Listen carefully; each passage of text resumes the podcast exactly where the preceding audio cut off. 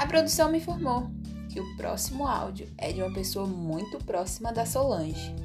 Bom, falaram também que é do macho da Solange. Então, vamos escutar para esclarecer as dúvidas.